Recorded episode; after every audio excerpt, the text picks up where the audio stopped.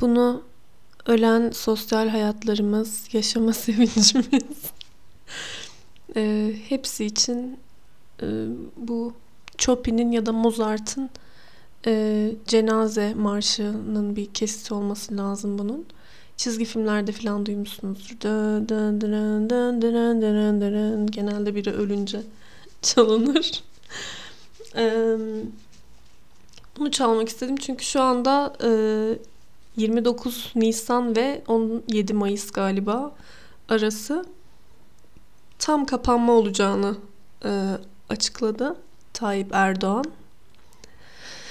Yani ne diyebilirim ki? 5-6 gündür zaten dışarı çıkmamıştım. Kardeşlerim falan gelmişti. Size böyle mutlu mutlu ondan bahsedecektim aslında. Aa ne güzel işte e, kardeşim geldi. E, İrem ve Aybeniz geldi. Biri benden bir yaş küçük kardeşim. Biri de 6 yaş küçük kardeşim. Onlar geldiler. İşte İrem'in sevgilisi de geldi falan böyle. E, akşamları film izledik, Monopoly oynadık böyle bayağı güzel vakit geçirdik, eğlendik. Sürekli böyle kek yaptım. Her gün böyle bir tepsi kek yiyoruz böyle 5 kişi falan. Çok eğlenceliydi. Böyle sosyalleşmiş oldum. Bayağı kardeşlerimi görmüş oldum. Çünkü biz Fatih'le burada tekiz genelde. Zaten korona olduğu için ve e, burada çok fazla arkadaşımız olmadığı için pek fazla kimseyle görüşmüyoruz. E, benim ailemde arkadaşlarım ve kardeşlerim de zaten İstanbul'da olduğu için hani genelde evde hep iki kişiyiz, yalnızız yani. Hep öyle takılıyoruz. Bir de kedilerimiz var falan. Gerçekten çok iyi geldi. Bu arada onlar da kedilerle oynadılar falan. Bayağı sevdiler. Onlar için de bence güzel oldu. Zaten böyle birazcık kafa dağıtmaya gelmişlerdi falan. Ee, öyle çok eğlendik. Bu sabah onları yolcu ettim İstanbul'a ve e, ardından hemen ya bir şey diyordum hani zaten dışarı çıkınca yapacak bir şey olmadığı için dışarı çıkmamıştık. Ee, hani sadece bir gün çıktık. O da e, metroya gittik, market alışverişi falan yaptık. Onun dışında öyle dışarı çıkıp, çıkalım gezelim falan olmadı. Çünkü zaten dışarıda yapacak bir şey yok yani oturup bir kafede bir yerde oturamıyoruz. Yani boş yere niye çıkalım diye düşündük. Zaten hava yağmurlu oluyordu böyle sürekli değişiyordu falan. Evde vakit geçirdik biz de. Ee, ben de diyordum ki hani onlar gidince dışarıdaki posta işlerimi, zar surtları falan hallederim. Ee, alacağım şeyleri alırım falan diye düşünüyordum ki 3 gün sonra bir de şey demiştim. Hani ev bayağı pisti. Ee, eve temizlik için e, birini çağırmak istiyordum. Onunla da konuşmuştuk, anlaşmıştık. Aa ne güzel işte evi temizleyecek, çok mutlu olacağım falan böyle. Ah, çünkü benim evi temizlememle onların temizlemesi gerçekten aynı olmuyor. Ben yoruluyorum falan hep yarım yamalak yapıyorum her şeyi. Ve bütün gün tek başıma olduğu için Fatih de yardım edemiyor. O yüzden çok güzel olacaktı. Böyle mis gibi kokuyor her yer falan. Böyle her yer parıldıyor. Çok mutlu oluyorum. Ama o da olmadı. Yani ne yapalım. Bayağı 3 hafta böyle içimize kapanacağız yine. Gerçekten o kadar bıktım ki bu şekilde yaşamaktan. Yani çok sıkıldım. Hiçbir bok yapmadıkları gibi bir de e, taş koyuyorlar yani hani bizim normal hayatımıza ve e, ekonomik şeyimize de taş koyuyorlar. Çünkü biliyorum ki ben evden çalışabilecek olan şanslı insanlardanım. Ama ülkenin büyük bir çoğunluğu bu kadar şanslı değil maalesef. E, aç kalacak olanlar var eğer çalışmazlarsa zaten restoran çalışanları ve sahipleri çok uzun zamandır çok sıkıntı çekiyorlar. Kafe çalışanları, e, kafe sahipleri falan çok zaten gece kulüplerinde müzisyenleri falan onlar yani bir yıldır bir yıldan fazladır çok kötü durumdalar. E, o yüzden yani gerçekten çok sıkıldım ben bu işten. Bana yani bana kalırsa işte kongreler, zartlar, zurtlar yapılmamalıydı. Onun dışında kafe kapatmanın, restoran kapatmanın yani bana göre belki başkaları katılmayacaktır bana ama yani hiçbir şeyi yok Hani kimseye hiçbir getirisi yok. Yani ben restorandan korona kapıldığını hiç bilmiyorum ya. Gerçekten hani herkes e, her lokmasından, her e, yudumundan sonra maskesini geri taksa ben öyle yapıyordum dışarı çıkılıyorken. Ee, mesela Kore'deki o arkadaşımın storylerine bakıyordum. Bir ara öyleydi onlarda falan. Şu anda ben e, şey tamamen açıldığını düşünüyorum orada her yerin eğer yanılmıyorsam. Çünkü bayağı kafelere falan gidiliyordu. Yani her yudumundan sonra falan insanlar dikkat ederse e, yani restorandan restorandan ben virüs kapılacağını gerçekten hiç zannetmiyorum. Hatta ve hatta işte dışarıdan gelen yiyeceklerini işte dışarıdan gelen eşyalarını hala böyle şey yapıyorlar ya kolonya ile molonya ile siliyorlar. Ben gerçekten artık bıraktım yani o işleri. Hani bence yani çok düşük ihtimal. Ben o yüzden çok dikkat etmiyorum. Tabii ki eve gelen şeyleri tuttuktan sonra ve poşetinden çıkarmadan önce şey yapıyorum. Hani poşetinden çıkarıyorum. O poşetleri bir kenara kaldırıyorum. Sonra ellerimi hemen dezenfektanla ya da işte ellerimi yıkayarak temizliyorum. Ama onun dışında yani ne bileyim ya zaten bir e, doktor açıklama yaptı ya geçenlerde işte birisi yüzeye tükür, tükürürse ve siz de o tükürüğü yalamazsanız e, virüs bulaşma ihtimali yok diye bence böyle. Başta çok böyle insanlar paranoya yapıp e, çok fazla dikkat ediyorlardı ama ben dediğim gibi gerçekten çok sıkıldım, bıktım. Hani size yanlış tavsiye vermiş gibi olmayayım. Dikkat edenler etsin de ben gerçekten restoran kapatayım bilmem ne. Hani bunun belki yüzde bir e, etkili oluyordur korona vakalarının artmamasında. Yani onun dışında kesinlikle tamamen insanların yani insanları sadece zorlayan bir durum yani. E, asıl e, toplu mitingler, zartlar, zurtların yapılmaması gerekiyor. E, işte partidir, e, ye, yemek düzenlemedir, iftardır, camiye gitmedir falan bu tarz toplu etkinliklerin yasaklanması gerekiyor. Ama tabii ki yani millet birbirinin HES kodunu kullanıyormuş ya. Kare kodu ekran alıyormuş, gönderiyormuş WhatsApp'tan e, güvenlikler de hani sonuçta sadece kare kodu okuyorlar. Bak senin hesabın mı bu bakayım senin e, işte e-devlet hesabı mı falan diye HES ya da hayat hevesi var hesabı mı falan diye kontrol etmediği için millet birbirinin HES kodunu bile kullanıyor ve hatta bugün Nevşin Mengü'den duydum bunu da ve şunu da e, şu an söyleyeceğimi de ondan duydum. E, korona olduğunu bilmesine yani Covid belirtileri göstermesine rağmen bilerek gidip test olmayanlar varmış yani işlerinden geri kalmamak için falan. Yani bence çok yanlış. Ya böyle çok göstermelik şeyler yapılıyor, kapanmalar yapılıyor. Bu kapanmanın da şey olduğunu düşünüyorum. Birisi bir tweet atmış çok güldüm. Hadi bakayım. Türko dön evine hemen 3 3 hafta içerisinde bu virüs olayını bitiriyorsunuz. Bak Rus turistler gelecek. Ee, ona göre ha falan gibi böyle bize bir ceza a, niteliği taşıdığını düşünüyorum sadece. Hadi 3 hafta e, herkes kapansın bakayım. Ha tamam aynen. Hiç çıkmayın evinizden. Yazın çünkü Rus turistler gelecek, sezon açılacak ve bizim tek ekonomik şeyimiz o. O yüzden e, o şekilde olması gerekiyor diye ama yani gerçekten kaldıramıyorum artık ya. Ben böyle nefret ediyorum artık ve bu konular hakkında da konuşmak istemiyorum artık. O yüzden e, cenaze marşını çaldım. Sosyal hayatlarımız ve ruh sağlığımız için bu cenaze marşını çaldım ama artık bu e, korona konusundan daha fazla bahsetmek istemiyorum. Çok sıkıldım gerçekten çünkü. E, ve çok şikayet edince de çok şikayet ettin ya filan. Ben zaten bunları etraftan duyuyorum. Sana gülmeye geliyorum filan diyorsunuz. Çok da haklısınız. O yüzden başka bir konuya geçmek istiyorum. E, bu arada şey ben şeyi söylemiştim. Don't Fuck With Cats'i izle izle deyip duruyordunuz. Netflix'te e, izlenecek belgesel arıyordum ben ve herkes bunu öneriyordu. Ben de diyordum ki ya of çok yani çok izce çok kişi konuşuyor hakkında. Kesin çok hayal kırıklığına uğrayacağım. Bok gibidir kesin falan diyordum ama izledim ve çok hoşuma gitti. Çok eğlendim yani bence çok güzeldi. Ee, siz de mutlaka eğer hani mini dizi arıyorsanız mini belgeseller oluyor böyle 5-6 bölümlük falan gerçek yaşanmış e, olayları çözüyorlar böyle e, gerçek suç belgeselleri. Onlara düşmüştüm zaten e, bir süredir. E, şeyi izlemiştim. American e, Family Next Door'u izlemiştim. O da çok güzeldi. Chris Watts'ın karısını ve çocuklarını nasıl öldürdüğünü anlatıyor. Bu da geçen yıllarda olmuş bir cinayet. E, onu da izleyebilirsiniz. Böyle Facebook postlarıyla çünkü internette çok aktifti o kişi. Yani öldürülen kadın. Herbalife tarzı bir şey sattığı için internette çok aktifti Facebook'ta falan.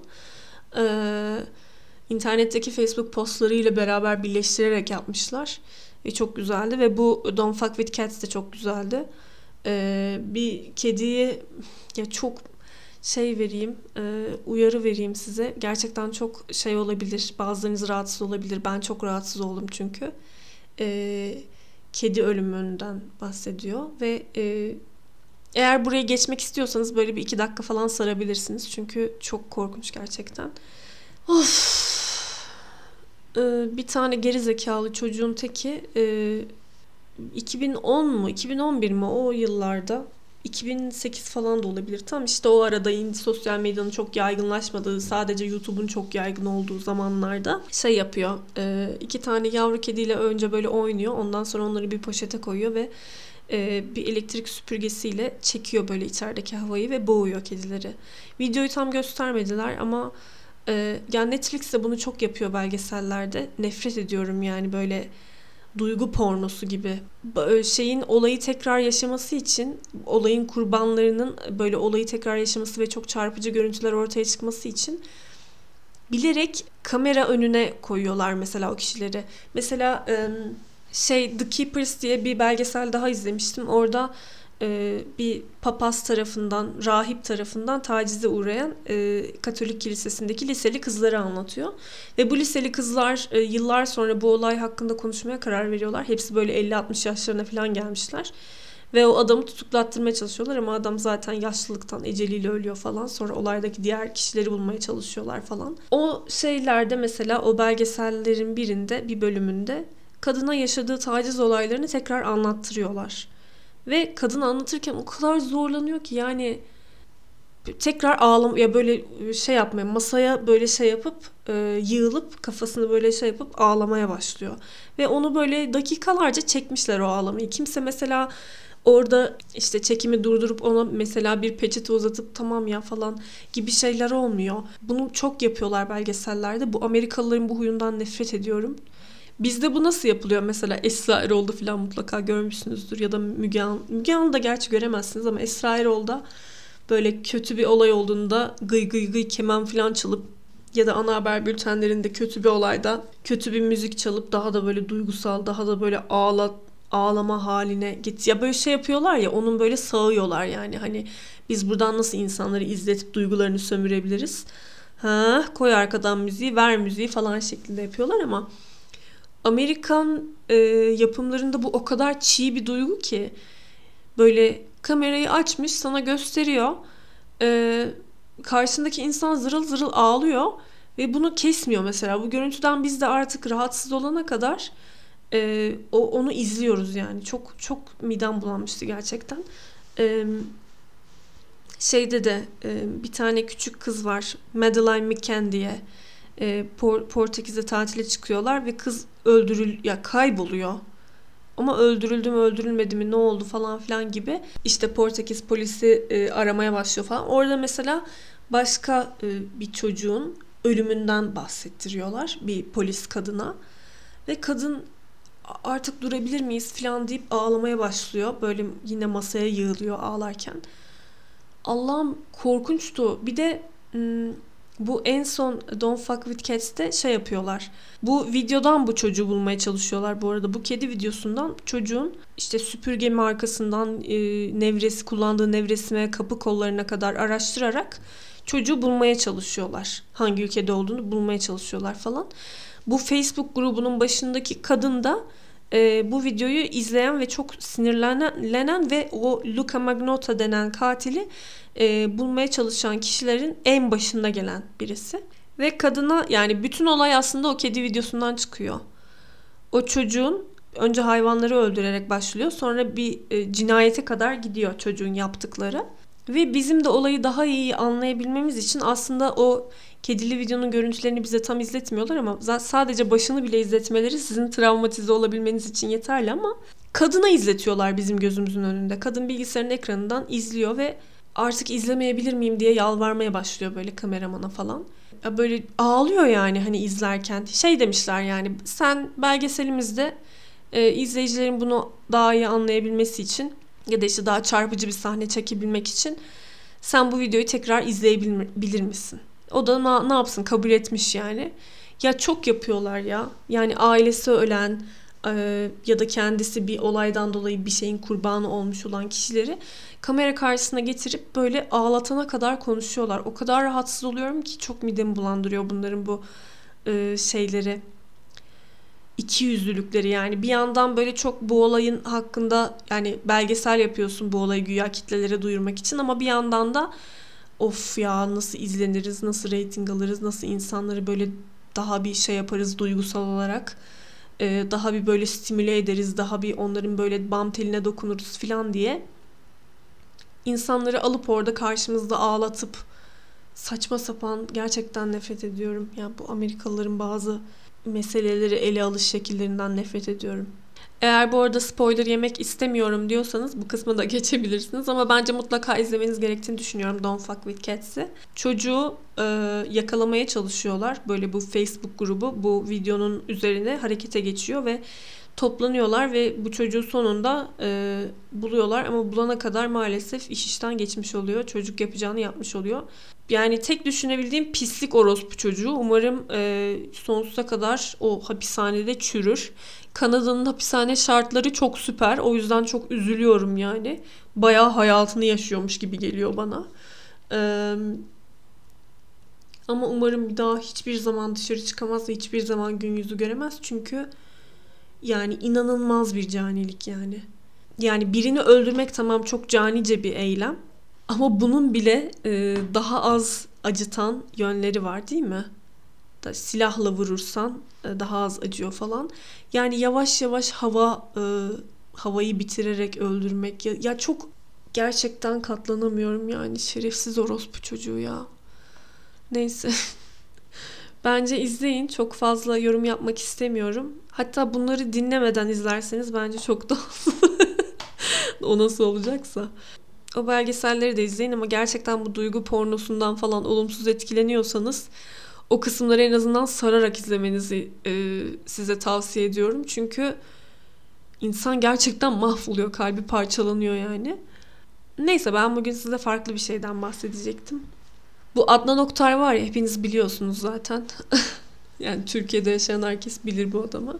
Bu adamın işte programında Kedicikler ismi verilen böyle kadınlar vardı. İşte bu kadınlarla program yapıyordu falan. Şu an bin yıl mı ne hapis cezasına çarptırılmış da adam.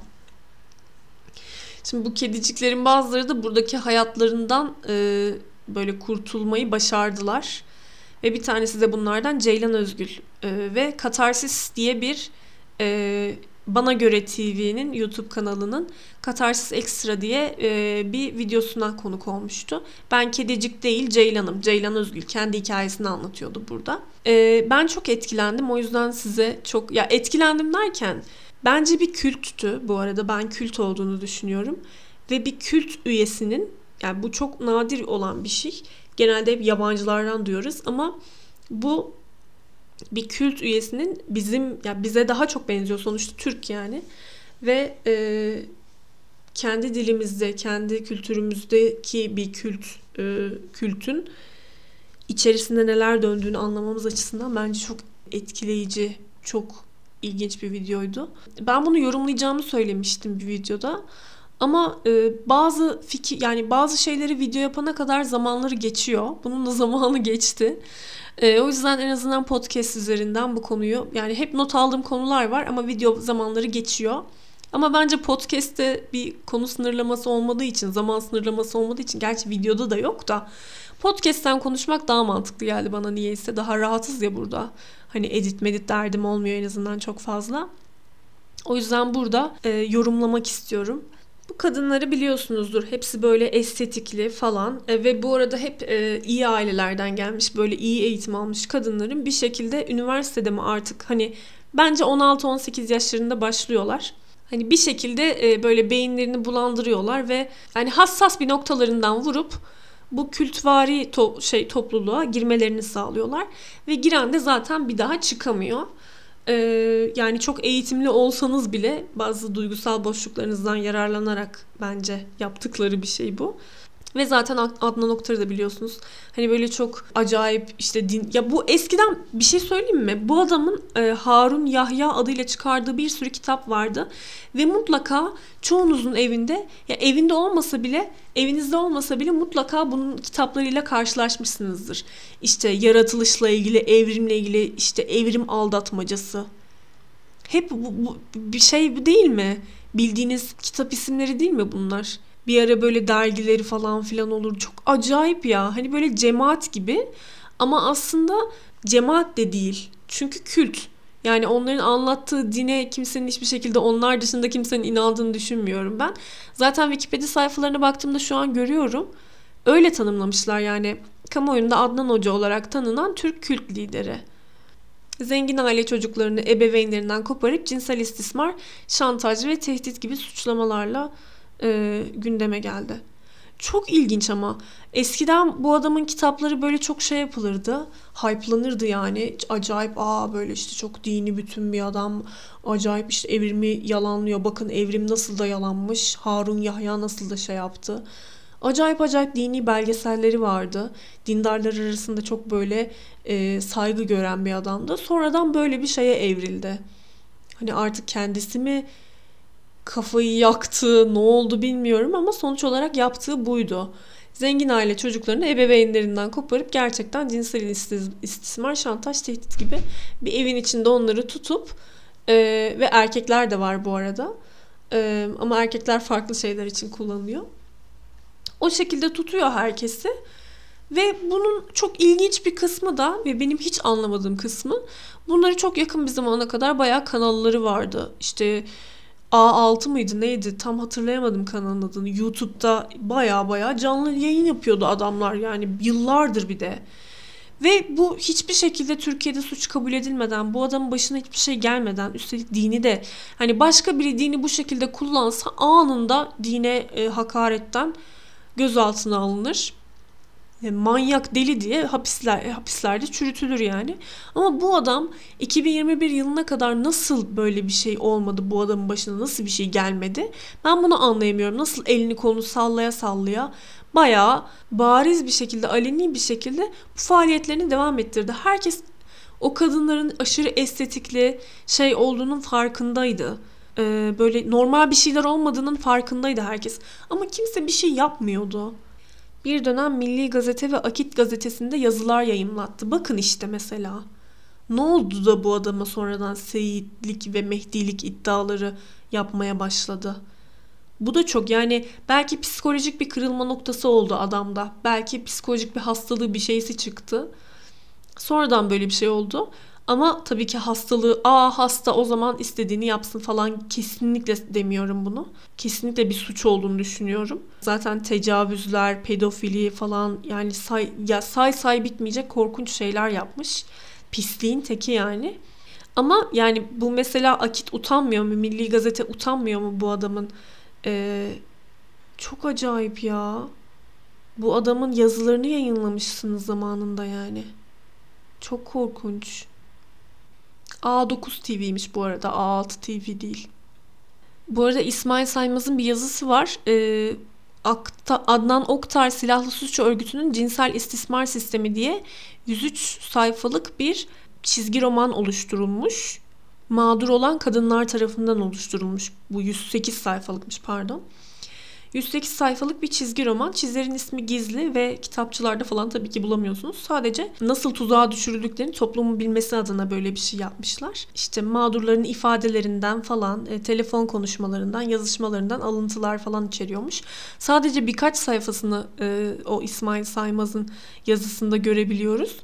E, ama inanılmaz merak ettim ya. Ya resmen kendisine ulaşmak istedim yani toplumu bilmesi için zaten bunların kadınların kendileri e, açık ettiklerine göre hepimizin bilmesini istiyorlar. Şöyle başlıyor işte bir adam siz mankenlik ajansında mısınız filan diye kadına kadınla tanışmaya çalışıyor. Size hatta bu yazının linkini atayım. Bora önce direkt Hale'nin önünü kesip iletişim kurmaya çalışır. Bora, pardon biraz önce sizi gördüm. Rahatsız etmek istemiyorum ama merak ettim. Acaba siz herhangi bir ajansa bağlı mısınız? Modellik yapıyor musunuz? Hale, hayır yapmıyorum ama neden sordunuz? Bora, bizim bir reklam ajansımız var. Çok güzelsiniz. Sizi bir projede değerlendirmek isterim. Hale, fakat ben öğrenciyim bu işi yapmıyorum ki. Bora, bu bizim için daha iyi. Çünkü zaten profesyonel olanlarla çalışmayı biz de şu an için istemiyoruz. Senin gibi doğal ve duru güzelliği olanlara ulaşmaya çalışıyoruz. Eğer istersen seni bu konuda ilgilenen Dolunay Hanım'la, hanımla irtibata geçireceğim. Yerimiz zaten bu alışveriş merkezinin üstünde ofis katlarında. Burada ismi hali olan bir kadının hikayesi anlatılıyor. Bütün mağdurlara böyle yapılıyormuş. Bence ya bu e, bu arada 2003-2004 yıllarında yapılmış şeyler diye biliyorum. Çünkü artık kadınlar böyle 40-50 yaşlarında falan. Yani onlar gençken yapılmış şeyler bunlar. Ve hatta 12 yaşına kadar inmiş sonradan bilmiyorum 12 ya böyle 16 yaşında 12 yaşında kızlar bile e, yani bunları bile istismar ettiklerini söylüyorlar. Sonra kendini ajans sahibi olarak tanıtan bu Bora Hale'ye e, lüks markaların sosyal medyadaki reklam yüzü olmayı öneriyor. Hale kabul ediyor. Sosyal medya dediğine göre 2010'dan sonra da devam etmişler o zaman. Ama bu ilk katılan kadınlar çok eskiden katılmışlar. Ceylan Özgül eskiden katılmış mesela. Neyse sonra Hale'yi evine bırakıyor. Ee, pahalı arabasını, korumalarını, tabancasını ve torpido gözündeki parasını göstererek genç kızı etkiliyor. İşleri yüzünden evlenemediğini, Hale'den hoşlandığını söylüyor. Abi böyle sığ şeylerden etkilenmenin ne kadar yanlış olduğunu bir kez daha görün işte. Lütfen, lütfen aptal aptal mafya gibi tiplerin gerçekten yanına bile yaklaşmamak gerekiyor. Bir kez daha tescillenmiş oldu. Ee, Yemekten sonra Boğaz'daki yalısına götürüyor. Arkadaşlarıyla yaşadığını söylüyor. İslam'ı en doğru yaşayan topluluk, topluluk olduklarını anlatıyor. Dine göre şarap dışındaki içkileri tüketmenin, evlilik öncesi farklı şekilde ilişkiye girmenin helal olduğunu savunuyor. Anal ilişkiden bahsediyor bu arada e, onlarla o şekilde ilişkiye hatta tecavüz diyeyim. Çünkü kadınlar sonuçta orada kendi istekleriyle kalmadıkları için e, çoğu zaman öyle olduğunu e, tahmin edebiliriz yani. Şarap dışındaki içkileri tüketebilirsin. Evlilik öncesi anal ilişkiye girebilirsin. Sonra Hale'yi ilişkiye ikna ediyor. Birkaç hafta sonra Hale'yi arkadaşları KG ve ED ile toplu ilişkiye zorluyor. Görüntüleri çekiliyor hala ayrılmaya karar verince de tabii ki şantaj yapılıyordur bu görüntülerle. Evleneceğiz deniliyor. Evliliğe karar vermesi için Adnan Oktar'ı ziyaret edeceklerini kaydediyor. Kandili'deki villada Hale'yi gören Oktar il, iltifat edip altın kolye veriyor. Ee, Bora Oktar'ın Mehdi olduğunu iddia ediyor. Aslında dinde her şey çok rahat. Abi bunu göstermek için kaliteli ve güzel kızların olduğu, şarkılı türkülü ortamların olduğu cenneti oluşturmaya çalışıyor. Oha ya. Bildiğin Türk kültü ya. Yani hani Charles Manson falan hani hep bu tarz kült şeyleri görürüz ya işte toplu intiharlar, cinsel istismarlar, zarturt. Bildiğin ya bizim bir de o kadar yakın ki ben Üsküdar'da yaşıyordum mesela Kandil'deki villasında karar veriyor bunlara. Yani içimizde gezen kült e, elemanları ve bu tuzağa düşürülen insanlar o kadar korkunç ki insanın kanını donduruyor. Evlenmeden önce Hale'nin iç çamaşırsız halde Oktar'ın huzuruna çıkmasını istiyor. Onu doktor olarak düşün, vücuduna bakması lazım diye tembihliyor. Oktar vücuduna dokunduğu Hale'yi kendisine nikahlıyor. Romanın sonunda da Hale kediciye dönüşüyor. Kedicik diye e, hitap ettiği kişiler bu hitap şeklinden de iğren, iğreniyorum, nefret ediyorum ama e, öyle onlar öyle bir isim takmışlar işte. Adnan Oktar benzer şekillerde haremine katıp köleleştirdiği kızlarla Hale'yi görüştürür. Hale bir daha Bora'yı göremez. Adnan Oktar'ın himayesi altında tamamen onun evinde ve onun emrinde dışarı dahi çıkamadan din adı altında hapishane gibi bir hayat yaşamaya başlamıştır. Ve biliyorsunuz Ceylan Özgül de zaten kaça, kaçmaya çalışıyor ve en sonunda kaçarak kurtuluyor galiba. Ve çok geç olmakla birlikte artık buradan bir çıkışı olmadığını da anlamıştır. Aşağıdaki kare kodu okutarak dinleyebileceğiniz bu ses kaydı mağdur müşteki tarafından dava dosyasına delil olarak sunulmuştur. Kayıtta lise öğrencisi bir genç kızın bilgilerinin Adnan Oktar'a verilmesi ve planın devreye girmesi için Bora Yıldız'a konunun iletilmesi safhasını dinleyeceksiniz. Aynı planlı tuzak başka başka genç kızları sürekli hedefine alarak devam eder. Bora Yıldız gibi profesyonel sahtekarlar tarafından bu iğrenç sisteme dahil edilirler. Kare kodu şimdi okutabilirsem buradan okutacağım. Belki şu anda e, çalışmayabilir web sitesi ama okutmaya çalışıyorum. Aşkım çalıştığım yerde bir tane kız var. Çok çok güzel. Ama daha lise 2 öğrencisi. Ee, böyle bayağı açık saçık da giyiniyor. Çok rahat davranıyor. Kız kıza birbirlerinin üstüne falan atlıyorlar. Ay iğrençler ya. Lise öğrencisi açık saçık giyiniyor, rahat davranıyorlar, birbirlerinin üstüne atlıyorlar. Korkunçlar gerçekten. Ne yapsak acaba tanıştırsak mı birileriyle? Cemal kaç yaşında? 16 veya 17. Biraz gelişkin çünkü. Hmm. Resmi yok değil mi? Yok hayır. Benim öğrencim değil ama adını biliyorum. Neye benziyor? Ee, aşkım Çağla'yı andırıyor. Yani uzun boylu, geniş kalçalı, geniş göğüslü, belince. Hoş çok güzel bir kız gerçekten. çok dikkat çekiyor. Bir de çok rahat giyiniyor. Babası da destekliyormuş. Hatta bizim dershane yönetimi biraz şey böyle gelenekçi gibiler. Ee, Buradan kesin şöyle yanlış bir ders çıkaranlar da olacaktır. Çok e, istediğimiz gibi açık saçık onların tabiriyle rahat giyinmemeliyiz. Birbirimizin üstüne atlamamalıyız. Alakası yok arkadaşlar. Sadece kimle muhatap olduğunuza yani yabancılarla konuşma kuralı var ya yani kimle muhatap olduğunuza çok dikkat etmeniz gerekiyor ve böyle dini, kültvari şeylere adım atarken yani böyle bizim inanışımız şöyle böyle falan gibi acayip acayip şeylere adım atarken yüz kez düşünmeniz gerekiyor. Korkunç bir şey ya. Yani hatta ben size şöyle söyleyeyim. Dini olarak bir araya gelen topluluklardan yani uzaktan da yapabilirsiniz bu işi. Sadece kendiniz internetten araştırarak, soruşturarak halledebilirsiniz. Bana çok korkunç geliyor böyle şeyler. Belli bir inanış, belli bir yani böyle çok yani Şimdi nasıl size derdimi anlatacağım çözemedim. Bir kuyu kazdım ama e, yanlış anlaşılmamak için ya böyle derine gittikçe gidiyorum, gittikçe gidiyorum. Bir türlü kendimi açıklayamıyorum.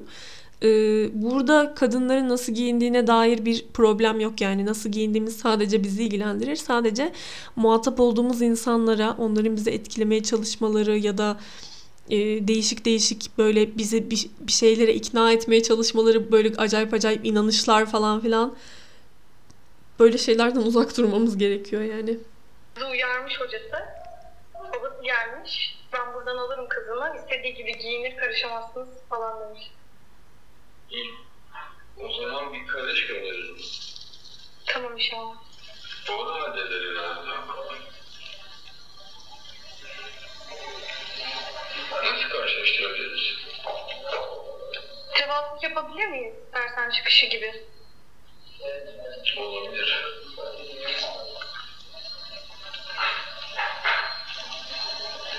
Ama bir oraya sen görüşsene. Tamam inşallah. Yüz yüze görüşelim. Oraya gelsin. Tamam. Dinlediğiniz ses kayıtları Adnan Oktar'ın genç kızları ağına düşürmesinde ona yardımcı olan ve bir dershanede öğretmenlik yapan kadın müridi Dilem Kökner'in 16-17 yaşlarında olduğunu söylediği öğrencisini örgüte nasıl pazarladığını ortaya çıkardı. Biliyorsunuz ki Adnan Oktar'ın suç dosyasında reşit olmayanla cinsel ilişki, cinsel saldırı, çocuğun kaçırılması ve alıkonulması, çocukların cinsel istismarı gibi iddialar da yer alıyor. Vay be. Yani şimdi bu kült lideri tarafından e, manipüle edilmiş kadınlar da tabii ki artık bu kültün aktif birer üyesi haline geliyorlar yani. Bu hep oluyor bütün kültlerde olur. Kadın erkek fark etmiyor yani. Kadınlar da kültler için bayağı çalışıyorlar. Hatta cinsel istismarın rahat olabilmesi için size e, kadın seri katillerde Ken ve Barbie'yi anlatacağım. E, iki seri katil sonra ona geliyoruz. Oradan da dinleyebilirsiniz. Ee, acayip yani kadınların yapacağı şeyler de kadın kanınızı dondurur. Bu konuda hiçbir şekilde cinsiyet ya hiçbir konuda cinsiyet ayrımı olmaması gerekiyor da bu konuda da yok yani hiçbir konuda olmaması gerektiği gibi. Kadınlar da erkekler de çok korkunç suçlar işleyebiliyorlar. Çok korkunç cinsel istismarlara ön ayak olabiliyorlar yani. Ah, mide bulandırıcı. Ee, işte bu kült konusunda şimdi biz bu hep böyle bu oradan buradan duyuyoruz gazetelerden falan ama keşke mesela bu çizgi romana biz ulaşabilsek böyle çok ayrıntılı bir şekilde öğrenebilsek. Biraz o yüzden aslında Ceylan Özgül'ün videosunu çok böyle ilgiyle izledim ve merak ettim çünkü hani bu konuda belki Türkiye'de bir belgesel falan Netflix'teki gibi öyle popüler kültür belgeseli ola, olamayacak kadar bu konular e, farklı platformlarda farklı kişiler tarafından tartışılıyor bizim ülkemizde. Genelde işte gazeteciler işte böyle haber sayfaları ciddi ciddi yerlerde konuşuluyor. Kalkıp böyle kimse bunun Netflix'te kısa kısa dizisini belgeselini çekmez yani. O yüzden bizim kendimiz böyle hani detaylara ulaşmamız gerekiyor. Ee, bu Ceylan Özgül'ün verdiği röportaj o video o yüzden çok ilgimi çekti. Ee, ama vaktimiz kalmadı. Bu ilk bölümümüz olsun. İkinci bölümde de şeyi anlatmak istiyorum ben size. Yani bu bildiğin hani 48 dakikalık video olduğu için her saniyesinde her dakikasını e, güzel bir şekilde inceleyip e, size yorumlarımı aktarmak istiyorum. E, Ceylan Özgül'ün Ben Kedicik Değil Ceylanım videosunu. Bir sonraki e, podcast bölümünde direkt onu konuşacağım. Şimdi gündemle çok alakasız ama e, gerçekten bir Türk kültü benim çok ilgimi çekiyor. Yani bu anlamda bence sizin de ilginizi çekiyordur. Sonuçta siz de beni e, YouTube videolarımdan tanıyıp ondan sonra buraya gelecek kadar dinlemeyi seven insanlar olduğunuzu varsayarak sizin de ilgi, ilginizi çektiğini varsayıyorum, çekeceğini varsayıyorum. O yüzden bu bölümde böyle bir girizgah yapmış olalım. Bir sonraki haftaya olan ki podcast bölümümüzde de e, bu Ceylan Özgül'ün 48 vid- e, dakikalık e, Gökhan Çınar'la olan e, röportaj videosunu izleyelim ve yorumlayalım tamam mı? E, öyle. Heyecanlandım şimdiden. Bir de son bir şey daha söyleyeceğim şimdi. Bu hep hep aynı kişiler üzerinden döndürüyoruz ya bu şeyleri, e, videoları, işte podcastleri falan filan. Bir ara Sema Maraşlı'ya taktım falan. Şu aralarda size çok uzun süredir söylüyordum zaten. Şey Hilal Kaplan. Kadının YouTube videolarını takip edip böyle mercek altına aldım. Böyle bayağı konuştukça sinirlenip kapatıyor. Böyle o konuştukça bazen 3. dakikada böyle sinirden kapattığım oluyor videoları. Ee, bir tane e, İstanbul Sözleşmesi'nin kaldırılmasıyla alakalı bir videosu var. Ona dair bir saatlik bir özel bölüm de yapmayı çok istiyorum. Ama eğer diyorsanız ya Meryem artık bıktık Sema Maraşlı'dan, Hilal Kaplan'dan devam etme artık hani başka kişileri konuşalım. Ee, diyorsanız e, e, devam etmeyebiliriz ama e, bu Hilal Kaplan'ın isterseniz böyle bayağı ağzımdan köpükler saça saça sinirlene sinirlene e, bayağı bir podcast bölümü olarak cevap verebilirim o e, İstanbul Sözleşmesi hakkındaki iddialarına ve sonrasında da podcast'in bölümünü direkt ona gönderip Hani o sürekli böyle laf sokuyor ya Ahmet işte bizi pelikancılıkla suçluyorlar.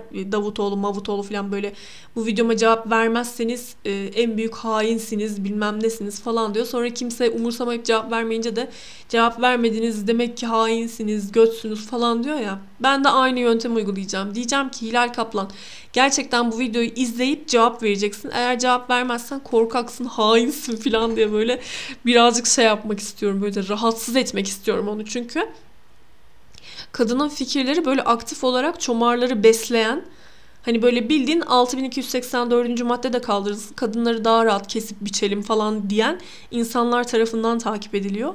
O yüzden çok tehlikeli buluyorum. Ee, öyle onu da söylemek istedim size.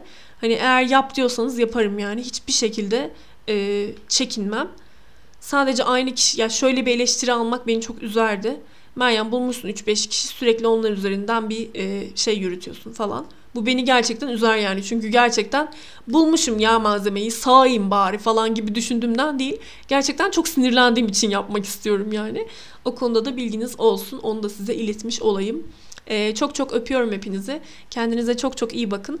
Ee, kötü çocuğun videosunu bugün çekiyorum. Ee, yarına yetiştirmeye çalışacağım. Salı gününe yani. Ama salı gününe yetişmezse de çarşamba, perşembe mutlaka e, yayında olacak. Onu da şimdiden söyleyeyim. Kötü çocuğu da böylece bitireceğiz. Tamam mı? Oley çok heyecanlıyım. Arada böyle birkaç tane çerez video da çekmek istiyorum. Misvak dergisiyle ilgili video falan. Ee, yeni book gibi book reviews'a geçmeden önce birkaç tane yapmak istediğim, çok heyecanlı olduğum çerez video var. O çerez videoları da yapacağım. Öyle. Ee, öpüyorum hepinizi. Hoşçakalın.